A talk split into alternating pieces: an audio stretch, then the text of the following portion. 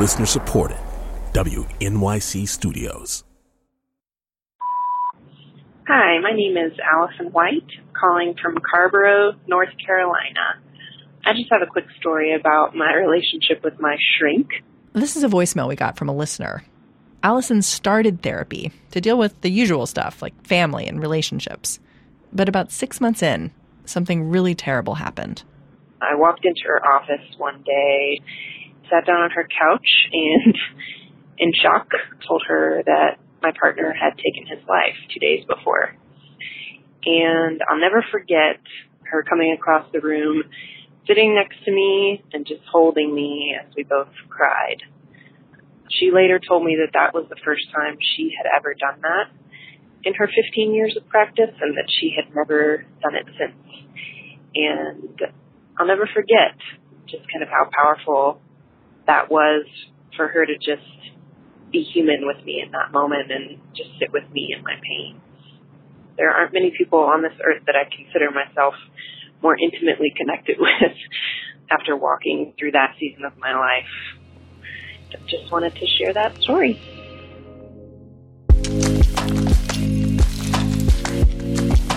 I'm Mary Harris. This is Only Human. We all have this idea of what therapy is supposed to look like. There's that couch, and then there's an objective counselor sitting across the room, scribbling little notes. For tons of people, this works.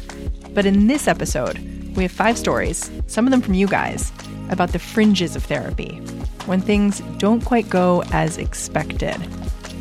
What happens when your therapist isn't really a therapist? What about when the counselor's the one in tears? And what happens when you want to have sex with your therapist? Amanda Aronczyk takes it from here.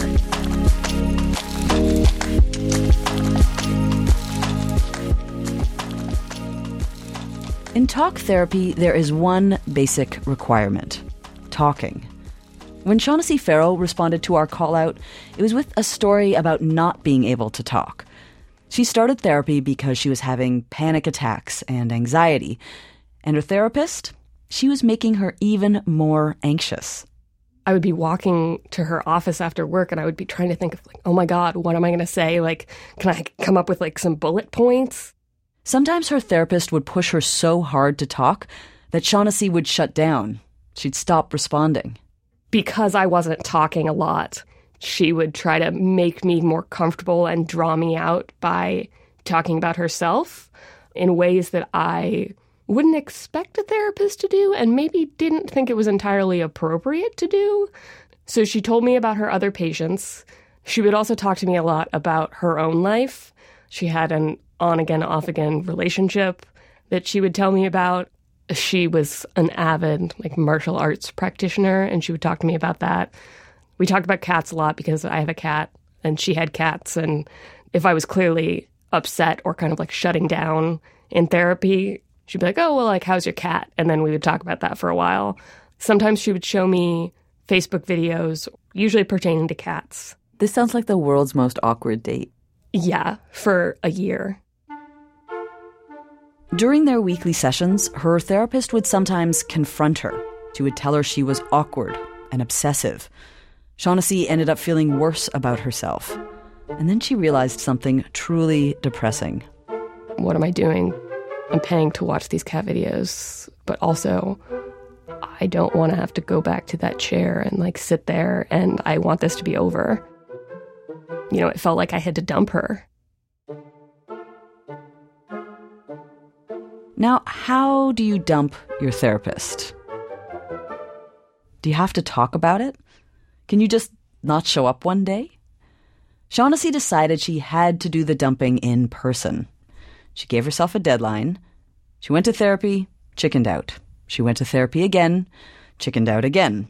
And then finally, her deadline arrived, and this would have to be the breakup session. I started out kind of a normal session where I talked for a little bit and then she talked for kind of a long time. I think she went on for like maybe 15 minutes, just kind of talking. And it was a session where weirdly I had some things to say outside of the dumping. I like had felt a little bit more talkative than usual. And so I was like, I feel like you're kind of interrupting me to talk about you. Finally, she was kind of like, okay, well, like wrapping up the session. Um, And you're like, oh no, I but just- I, I have to dump you. We still need some time for the dumping. right. And so I kind of just blurted it out like, okay, so um, just to let you know, this is going to be our last session. I really feel like you've done a lot of good things for me, and it, this has been really helpful. But neither of those things are true. Correct, yes, but I am conflict averse. What was her reaction like? There was kind of an immediate turn where it was one of those times that she got mad at me and things got really awkward really fast. And she said to me, You know that you're doing the therapist equivalent of breaking up with me in a text message. And I thought, Oh, I thought about breaking up with you in a text message. And this was like the more mature route.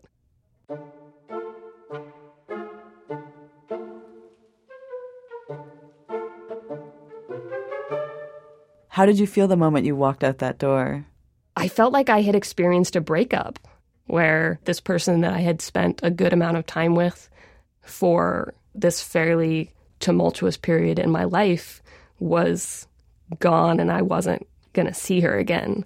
You know, it wasn't like, oh, bye, like, I'll come visit later. It was like, this is dunzo. And did you ever see her again? No, You're not friends on Facebook. we are not friends on Facebook. I still have her number and like in my nightmares she would text me. um, but sometimes I have to talk about her in therapy. You talk about your therapist in therapy. Yeah. Cuz you know I I go through these periods where I think like what went wrong? Why could she be so mad at me? You know, what's going on? And so there are points when I kind of I still feel some resentment about it. I wasn't the professional in that situation, so it wasn't on me to like make this work. Since Shaunacy Ferro broke up with her therapist, things have gotten much better in her life. She has a new therapist, and she looks forward to seeing her every week.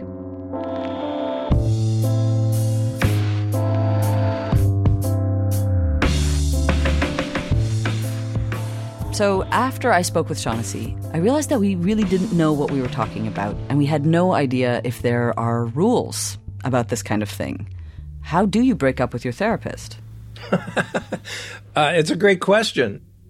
I asked this question to a psychologist. His name is Dr. Jeffrey Younggren, and he has spent his career arbitrating issues that come up between patients and therapists.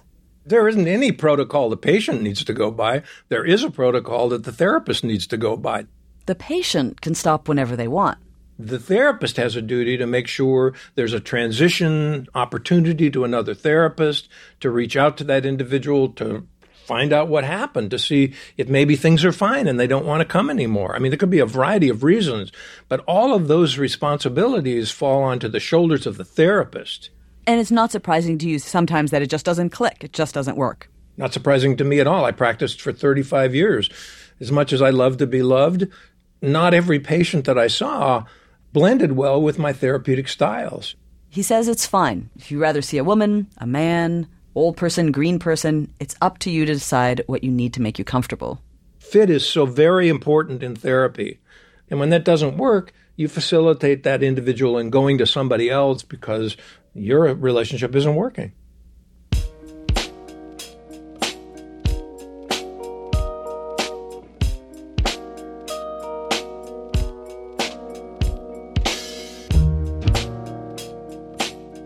I heard this next story on a podcast called Story Collider, and the storyteller's name is Steven Puente.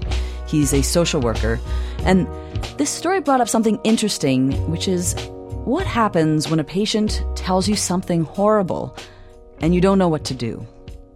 For Steven, this happened within his first few months of training at a VA hospital in the Bronx. A man came in for counseling. you know, in the beginning, it's kind of free form. You know, why are you here? Okay, a little depression, you're struggling socially, this and that. And you're like, okay, what else? You know, I don't have any answers, but I'm willing to listen. They meet regularly for a few weeks. There's nothing exceptional about their sessions. And then finally, this. He says to me, you know, I want to, I want to tell you something that, and I've never told anybody this before. And um, he takes uh, a moment to compose himself and he begins to tell me the story. He was at his grandmother's house and he's probably around eight, nine, ten. And next door is where his dad lives. And one day he's outside in the backyard playing, and his dad comes out and um, calls him over, come over here, sit down, and says, I figured out a way that I'm going to um, take care of you. And his dad looks at him and he says, um, I'm going to shoot you, and then I'm going to shoot myself. He, he was shocked, and, and then his dad kind of retracted the statement, but what was said was said. This is just like the saddest thing I've ever heard. what, what, are you supposed to say to that? Or how, how do you make sense of that? And so he leaves and he shut the door and and I just fall into myself and weep. Steven doesn't ask the patient about it because he's at a loss. What do you say about the saddest story ever? He doesn't want to bug the man with a lot of questions, and he doesn't want to ignore it either. They have another session, they have another session. About a month goes by, and finally the man asks about it.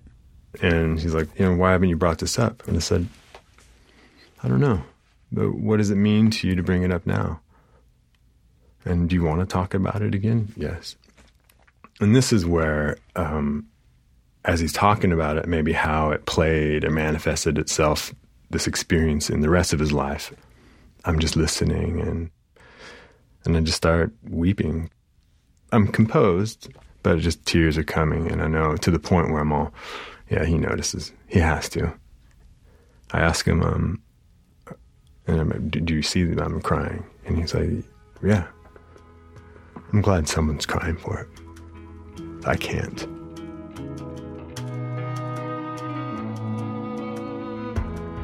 You realize that you're a conduit for people. And in this moment, he got to see his feelings manifested through me.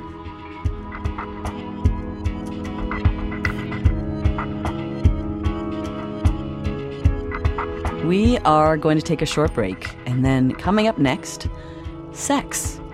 Do I really need to give you another reason to keep listening?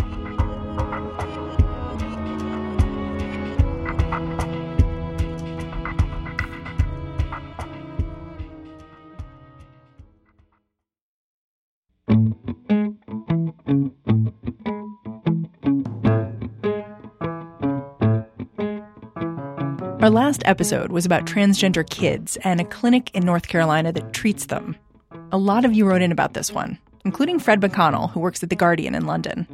As a trans person myself, I can tell you how surreal it is to feel a certain way your entire life and to have that dysphoria with you every single day, but to wait, wait till you reach 23 to have a word for it. Fred tweeted at me.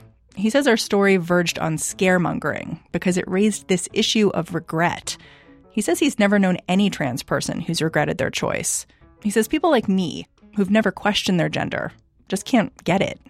Last week, when I asked a kid named Martin how he knew he was trans, Fred said that whole conversation sounded really familiar, but not in a good way. I've I've, I've had conversations like that with um, friends of mine who are gay and lesbian, and yeah, said those exact things like, "How do I know if I'm trans? You know, if if I'm watching you transition and I and I'm butch and firstly, I'm like, you know, I, I don't know. Like maybe you are. Every individual feels differently about it. But also, if you were, you would know. Even the fact that you're asking me that question suggests to me that you're not trans, because there's a difference between gender expression, which can be like masculine or feminine or butch or femme or whatever, and your gender. And people who are trans know they're trans. Yeah, we're all kind and of limited by our own experience here. Yeah, absolutely. And there's a huge empathy gap because it's this really hard thing to explain. Yeah, exactly. Like I never have to prove what my gender is. It's like the privilege yeah. of never having to explain myself. Yeah. I mm. think trying to explain it and then talk about it in those terms of like clothing and even bodies to some extent is quite unhelpful. Transition for me is like changing my body to match what I feel inside so that the rest of the world can see who I really am it's because you feel invisible and and you've got this dysphoria, this kind of deep-seated discomfort that you can't explain.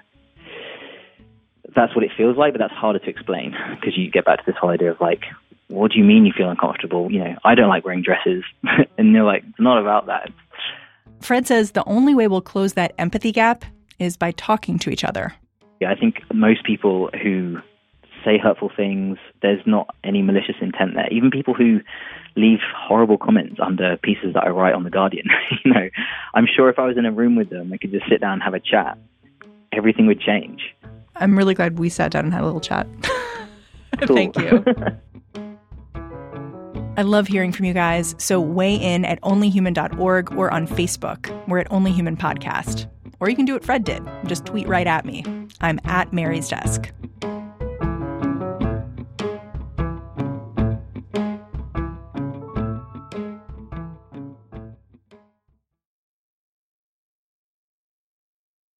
This is Only Human. I'm Mary Harris. Today, we're hearing stories about what happens when the relationship between patients and therapists gets messy, including some calls from you guys. My name is Amy, and I'm calling from New Jersey. I actually am a therapist, and I have an interesting story that I thought I'd share.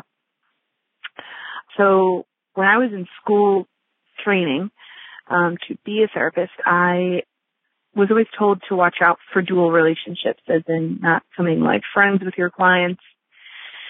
And I never really thought that that would be a temptation or something that might happen to me, but I actually did. I met somebody and worked with somebody for over a year and we just had a really, what they call a therapeutic bond.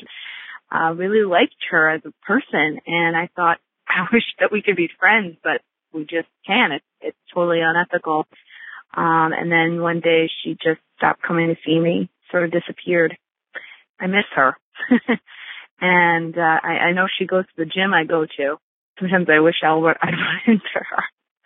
you know, it would be kind of awkward and I don't think I'd really ethically supposed to be talking to her, but it's weird. It's been like a year and I, I still miss her. anyway, that's my story. When I listen to Amy, all I can think is just how little we know about these people we share incredibly personal details with. This relationship with your therapist, it's a complete mystery, wildly intimate and totally distant. Another listener named Mike Heintzman told us what may be the ultimate story of a therapist who isn't quite who they seem to be. Amanda Aronczyk gave him a call. It worked. It worked. Do you mind um, looking out your window and telling me what you see?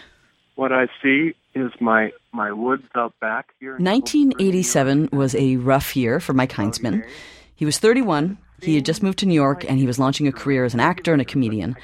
And almost immediately, his wife of a few years announced that she was leaving him. And Mike did not see this coming. He was a mess and he needed help. And his friend gave him the name of a therapist. I go to the Upper East Side and uh, I walk into this basement of a brownstone and very dark, very, and there's these wild paintings on the wall, figures kind of on fire, and a lot of black in them. Amanda, a lot of, a lot of red and black. I remember. This is his office. This is his waiting room, and then I go into the, his office, and he's got more paintings of this. You feel like you've walked into a circle of hell here. Yeah, it looks like Dante's Inferno, and I walk in, and it's very dark in there, and he he's sitting behind his desk, and he's kind of a portly guy, and he's got this heavy accent. You know, picked it out as probably German. Uh, he says, "What? How can I help you?" And so we start to see each other, and I see him once a week, and, and it's it's helpful. I remember it being helpful. You know, it's any kind of uh, therapeutic talking about your problems has helped me anyway. He continues to see this therapist for almost a year. And then something odd happens during one of their sessions. It was while he and the therapist were talking about his soon to be ex wife. My ex wife used, you know, her credit card a lot and uh, I didn't like credit cards. I just I still don't like them. And he opened his drawer and he had credit cards, tons of credit cards, and he said, "Give your credit card to me. I'll take care of it. I I take patients' credit cards so they don't spend." So that was weird, and then it got even weirder. So then I remember going into the office and sitting down, and I remember glancing over to the left because I heard someone go out another door. I said, "Do you have another exit?" And he goes, "No." But I looked in the other side room and there was this unmade bed. A bed at the therapist's office. Uh, yeah, but a real bed, like a bedroom. Like I thought, oh, he sleeps now? Well, I don't really understand. It was, it, it was weird. Yeah, it, it was weird. And I pretty much stopped seeing him soon after that. Mike thought that was the end of it. Strange Therapist chapter closed. A few years go by, he's doing better, and then he gets a call from a friend who says, You're not going to believe this, but your, ther- your therapist is played by Rip Torn in an ABC Monday movie of the week. Oh my goodness. Going, Are you kidding me? It's a movie called Betrayal. Julie, I'm going to post something to you I want you to think about very seriously. Okay? Okay. I want you to think about you and I having sex. Pretty simple story. It's a New York psychiatrist who begins having sex with his patient, telling her it'll help her with her therapy. It's not right. It's done all the time. Mike's therapist was none other than Dr. Renatus Hartogs, infamous for seducing his female patients. Dr. Hartogs was convicted of this crime more than 10 years before Mike wandered into his Upper East Side basement. But Mike had no idea. So when I saw him, he was not legal per se. You know, he he wasn't supposed to be doing any kind of therapy. I just kind of pieced together that he was probably still sleeping with patients. Wow. I mean, I I don't know what else to make of the the unmade bed and then someone leaving out the other way. Now, knowing what you know about your therapist, um, do you regret it? Would you have done anything differently? I think I had a red flag just seeing the paintings and the darkness of the man in that room. I probably wouldn't have stayed with him. If I'd been a little more worldly, I would have said, you know what, maybe I'll check out another therapist. You learn to love me.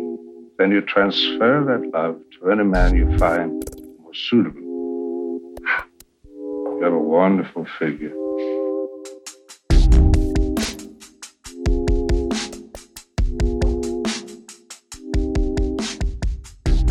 Of course, doctors and therapists are not supposed to have sex with their patients.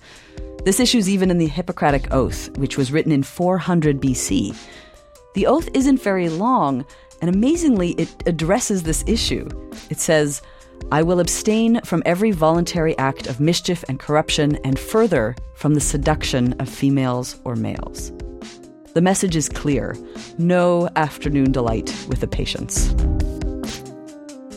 Now, if it walks out the door, we've got a major legal problem. This is our ethicist again. This is Dr. Younggren. I mean, it's not a question of ethics. The law is clear. You cannot have intimate relationships with your patients. So we have psychologists, psychiatrists, social workers in prison right now for having sex with clients. From the patient's perspective, the therapy relationship is easily idealized. You know, it doesn't have the body odor and dirty clothes of really being with somebody. So it's not surprising that patients sometimes fall for their therapists. And this comes up often enough. There's a term for it. It's called erotic transference.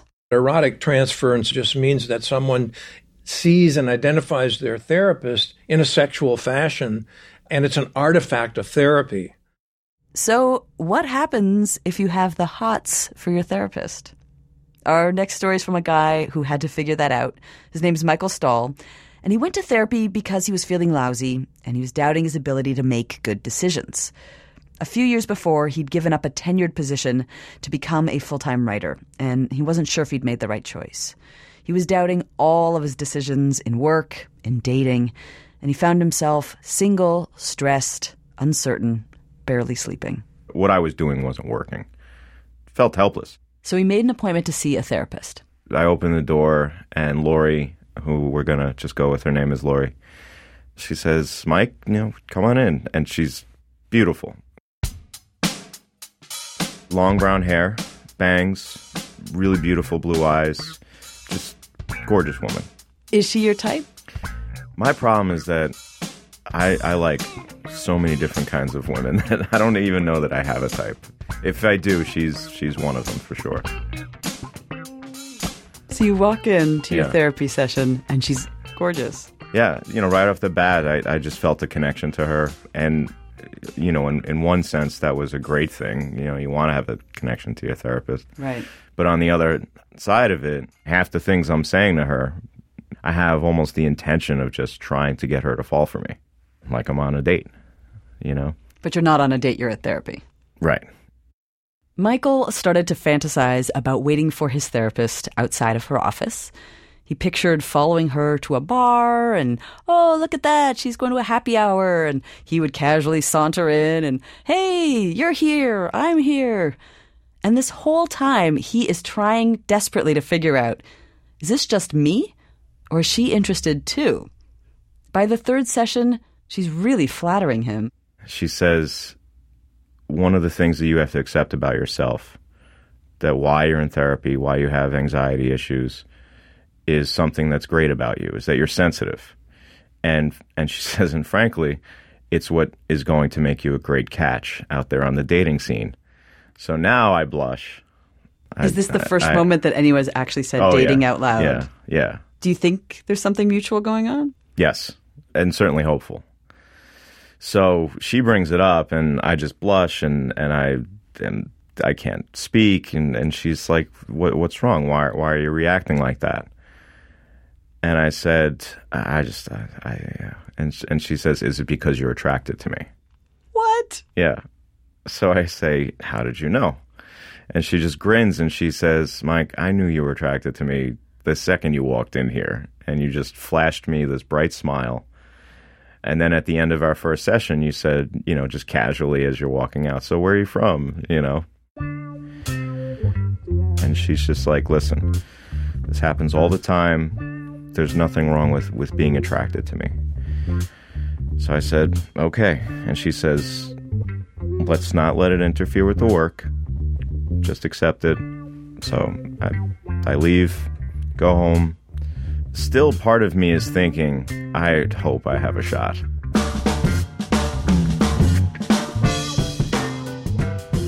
A few more weeks and sessions go by, and Michael is desperately trying to put aside his feelings for his therapist. But Lori can tell he is not succeeding. She's feeling this tension from me still, as, as hard as I'm trying to bury it. She still feels it, and she brings it up. And I say, you know, why are you bringing this up? It's fine. I thought we were just going to move past it. And she just says, listen, don't think it doesn't make me feel good to know that a guy like you is attracted to me. So now again, uh, I'm I'm losing my mind. I'm like I am in love with this woman. I'm, you know, we are going to walk down that aisle, and you know, You've planned a- the names for the months, kids, You know, right. sure, you know, and this is like the hottest thing ever. And I just keep muttering and stammering, and she just looks at me and just says, "Do you want to have sex with me?" Right here, right now, in this office. So what are you What are you thinking? I, I say, Yes. I just I, I I really am struggling with is she serious? But you know, there was a secretary sitting right outside, and it still was therapy. It, it was a professional setting. So I said no, Mike, no. and she says, "Why not?" And I said, "I wouldn't do something like that." Hmm. And she points at me and she goes, That's what I thought. She was pointing out that even if I have the urge to make poor choices, I can make the right choices. Michael says this was actually all about empowering him to be confident. The whole charade was to show Michael that yes, he could make good decisions. He was a little brokenhearted, but it worked. She just knew I was a good person that, as she put it, pretty good at life, that I can make good decisions, and she wanted to empower me. And I don't think she really thought for a second that I would actually go for it. And she was right. That was Michael Stahl. His story first appeared online in Narratively, which is a platform for digital storytelling. Michael now has a girlfriend who he adores, and he still sees the same therapist. One more thing. If you were wondering, as I was, what our ethicist thought about this whole scenario, I did ask, and he couldn't weigh in on this exact situation. But in theory, his concern was why did the therapist ask the question? Now, if sexual tension is distracting from therapy, then it's reasonable for the therapist to ask, but the question's more like, Do you want to have sex with me? rather than, Do you want to have sex with me? If the therapist does, in fact, want the answer to be yes, then there's a problem.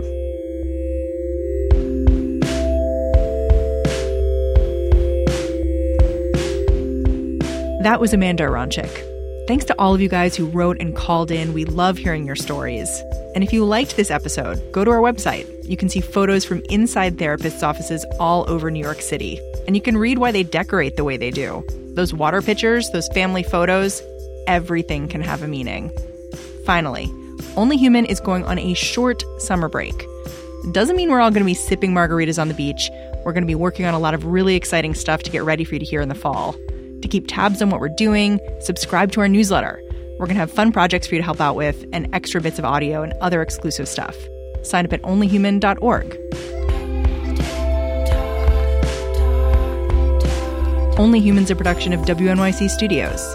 This episode was edited by Kenny Malone and Lital Malad. Our team includes Amanda Aronczyk, Elaine Chen, Paige Cowett, Julia Longoria, Kenny Malone, Fred Mogul, and Jillian Weinberger. Our technical director is Casey Means. Our executive producer is Lital Malad. Thanks this week to Danielle Fox and Stephanie Daniel. Jim Schachter is the vice president of news for WNYC. I'm Mary Harris. Talk to you soon. Support for WNYC's health coverage and Only Human is provided by the Charina Endowment Fund, Jane and Gerald Katcher, the Robert Wood Johnson Foundation, the Simons Foundation, the Alfred P. Sloan Foundation, and the Winston Foundation.